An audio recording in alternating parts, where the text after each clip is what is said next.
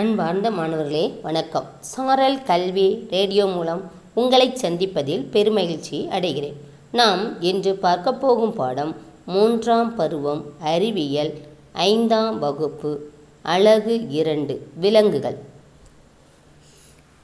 இதை உங்களுக்காக வழங்குவது திருமதி மா. கன்னியம்மாள் இடைநிலை ஆசிரியர் ஊராட்சி ஒன்றிய தொடக்கப்பள்ளி ஆயர்குளம் நாங்குநேரி ஒன்றியம் திருநெல்வேலி. அன்பார்ந்த மாணவர்களே நாம் விலங்குகள் என்ற இப்பாடத்தில் விலங்குகளின் இனப்பெருக்கம் முட்டையிடும் மற்றும் குட்டி போடும் விலங்குகளை வேறுபடுத்தல் அழியும் நிலையிலுள்ள விலங்குகள் மற்றும் அவற்றை பாதுகாக்க வேண்டியதன் அவசியம் வனவிலங்கு சரணாலயங்கள் மற்றும் தேசிய பூங்காக்கள் பற்றி அறிதல் விலங்குகளை துன்புறுத்துவதை தடுக்க வேண்டியதன் தேவையை புரிந்து கொள். இவை அனைத்தும் விலங்குகள் என்ற பாடத்தின் கீழ் நாம் பார்க்க போகிறோம். இன்று நாம் அப்பாடத்தை பார்க்கலாம். நமது புவியானது தாவரங்கள் மற்றும் விலங்குகள் உள்ளிட்ட எண்ணிலடங்கா உயிரினங்களை தன்னகத்தையே கொண்டுள்ளது. அவற்றுள் விலங்குகளே உயர்நிலை உயிரினங்களாகும். விலங்குகள் இயற்கையால் மனிதனுக்கு கொடுக்கப்பட்ட கொடையாகும். இவை நம் அன்றாட வாழ்வுடன் நெருங்கிய தொடர்புடையவையாய் இருந்து நமக்கு அநேக நன்மைகளை வழங்குகின்றன. ஆனால் இந்த நவீன காலத்தில் மனிதன் இதுவரை இல்லாத அளவிற்கு இயற்கையை அழித்து சுரண்டுகிறான். இதனால் விலங்குகள் அதிக அளவில் பாதிக்கப்பட்டு அநேக தாவரங்களும் விலங்குகளும் பூமியிலிருந்து மறைந்து கொண்டே இருக்கின்றன.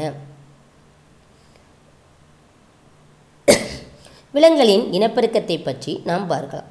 இனப்பெருக்கம் என்பது ஓர் உயிரியல் செயல்பாடு. இதன் மூலம் ஓர் உயிரினம் வேறொரு புதிய உயிரியை தோற்றுவிக்கிறது. இந்த செயல்முறை தாவரங்கள் மற்றும் விலங்குகள் உள்ளிட்ட அனைத்து உயிரினங்களிலும் காணப்படுகிறது. எந்த ஒரு உயிரினமும் சந்ததி சந்ததியாக தொடர்ந்து வாழ்வதற்கு இனப்பெருக்கம் அவசியமாகும். விலங்குகளில் இரண்டு வகையான இனப்பெருக்கம் காணப்படுகிறது. அவை பால் இனப்பெருக்கம் மற்றும் பாலிலா இனப்பெருக்கம். பால் இனப்பெருக்கம் பற்றி நாம் பார்க்க போகிறோம். பால் இனப்பெருக்கம் என்பது மனிதர்கள் விலங்குகள் மற்றும் பெரும்பாலான தாவரங்களில் இயற்கையாகவே நடைபெறும் இனப்பெருக்க முறை ஆகும். பாலிலா இனப்பெருக்கத்துடன் ஒப்பிடும்போது இது சிக்கலானதாகவும் நீண்டதாகவும் உள்ளது. வேறுபட்ட மற்றும் தனித்தன்மை வாய்ந்த சந்ததிகள் இதன் மூலம் தோற்றுவிக்கப்படுகின்றன. பால் இனப்பெருக்கம் கீழ் சில மூன்று வகையான நிலைகளை உடையது. கருவுறுதலுக்கு முன் கருவுறுதல் கருவுற்ற பின். கருவுறுதலுக்கு முன். இது பால் இனப்பெருக்கத்தின் முதல் நிலையாகும். இந்த நிலையில் கேமீட்டுகள் கேமீட்டுகள் அப்படின்னா பால் இன உறுப்புகள். உருவாதலும் அவை இடம்பெயர்தலும் நடைபெறுகிறது. விலங்குகளில் ஆணும் பெண்ணும் வெவ்வேறு இனப்பெருக்க உறுப்புகளை கொண்டிருக்கின்றன. ஆண் இனப்பெருக்க உறுப்பு விந்தகம் என்றும் பெண் இனப்பெருக்க உறுப்பு அண்டகம் என்றும் அழைக்கப்படுகிறது. விந்தகம் ஆண் பாலின உயிரணுக்களாகிய விந்துக்களையும் அண்டகம் பெண் பாலின உயிரினு உயிரணுக்களாகிய அண்டம் அல்லது முட்டைகளையும் உருவாக்கின்றன. இந்த நிலையில் ஆண் உயிரணுக்கள் பெண் உயிரணுக்களை சென்றடைகின்றன. கருவுறுதல் ஆண் உயிரணுக்கள் பெண் உயிரணுக்களை சென்றடையும் போது அவை ஒன்றோடு ஒன்று இணைகின்றன. இந்த உயிரணுக்களின் இணைவு கருவுறுதல் எனப்படும். கருவுறுதலின் போது விந்தகத்தின் உட்கருவும் அண்டகத்தின் உட்கருவும் இணைந்து ஒரே உட்கருவை உருவாக்குகின்றன. இதன் விளைவாக சைக்கோட் எனப்படும் கருவுற்ற முட்டை உருவாகிறது. விலங்குகளில் கருவுறுதல் இரு வகைகளில் நடைபெறுகிறது. அவை வெளிக்கருவுறுதல் மற்றும் உட்கருவுறுதல். வெளிக்கருவுறுதல் ஒரு விலங்கின் உடலிற்கு வெளியே நடைபெறுகிறது. இவ்வகை கருவுறுதல் பொதுவாக நீர் சூழலில் நடைபெறுகிறது. அங்கு விந்தணு மற்றும் முட்டை ஆகிய இரண்டும் தண்ணீருக்குள் வெளியிடப்படுகின்றன. தவளை மற்றும் மீன்களின் கருவுறுதல் இவ்வாறு நடைபெறுகிறது. விலங்குகளின் உடலிற்கு உள்ளே கருவுறுதல் நடைபெறுமானால் அது உட்கருவுறுதல் எனப்படுகிறது.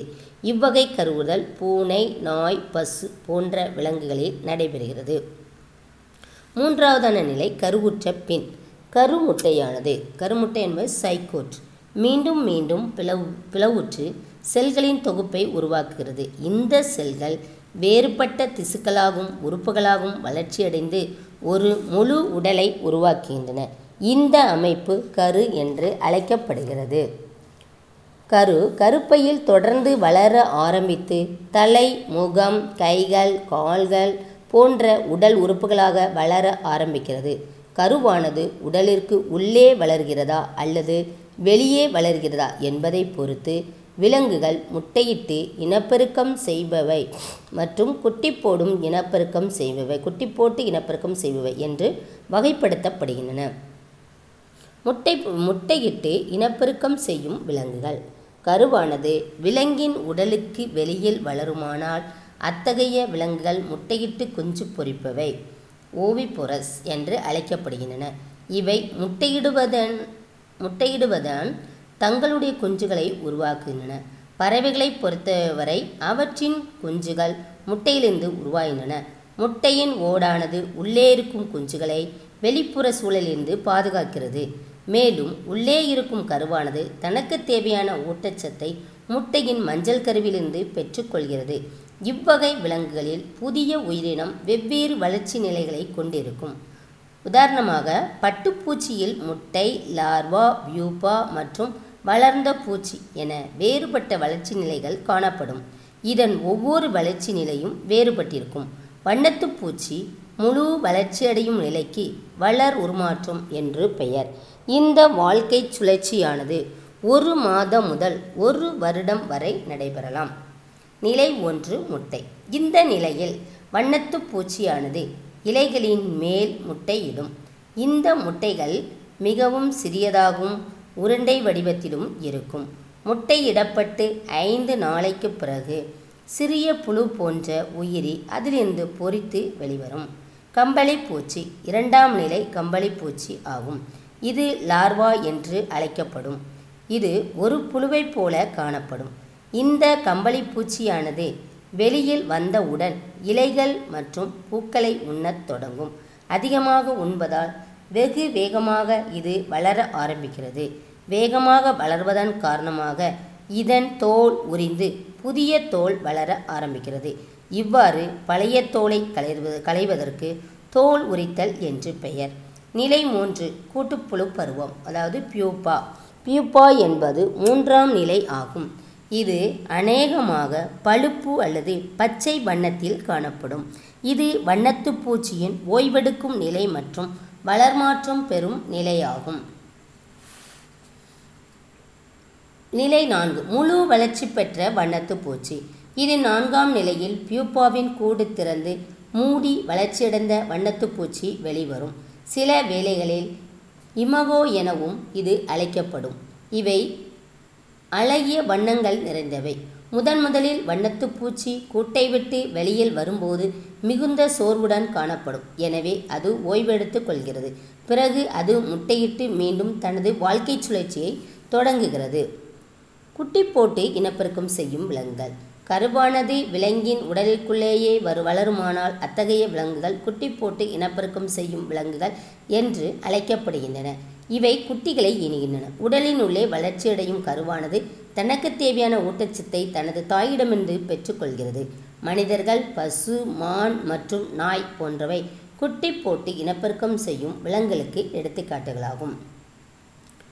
முட்டையிடும் விலங்குகள் குட்டி குட்டியினும் விலங்குகள். இரண்டிற்கும் உள்ள வேறுபாடை பார்க்கலாம். கருவின் வளர்ச்சி விலங்கின் உடலுக்கு வெளியே நடைபெறுகிறது. குட்டியின் விலங்குகளில் கருவின் வளர்ச்சி விலங்கின் உடலுக்கு உள்ளே நடைபெறுகிறது.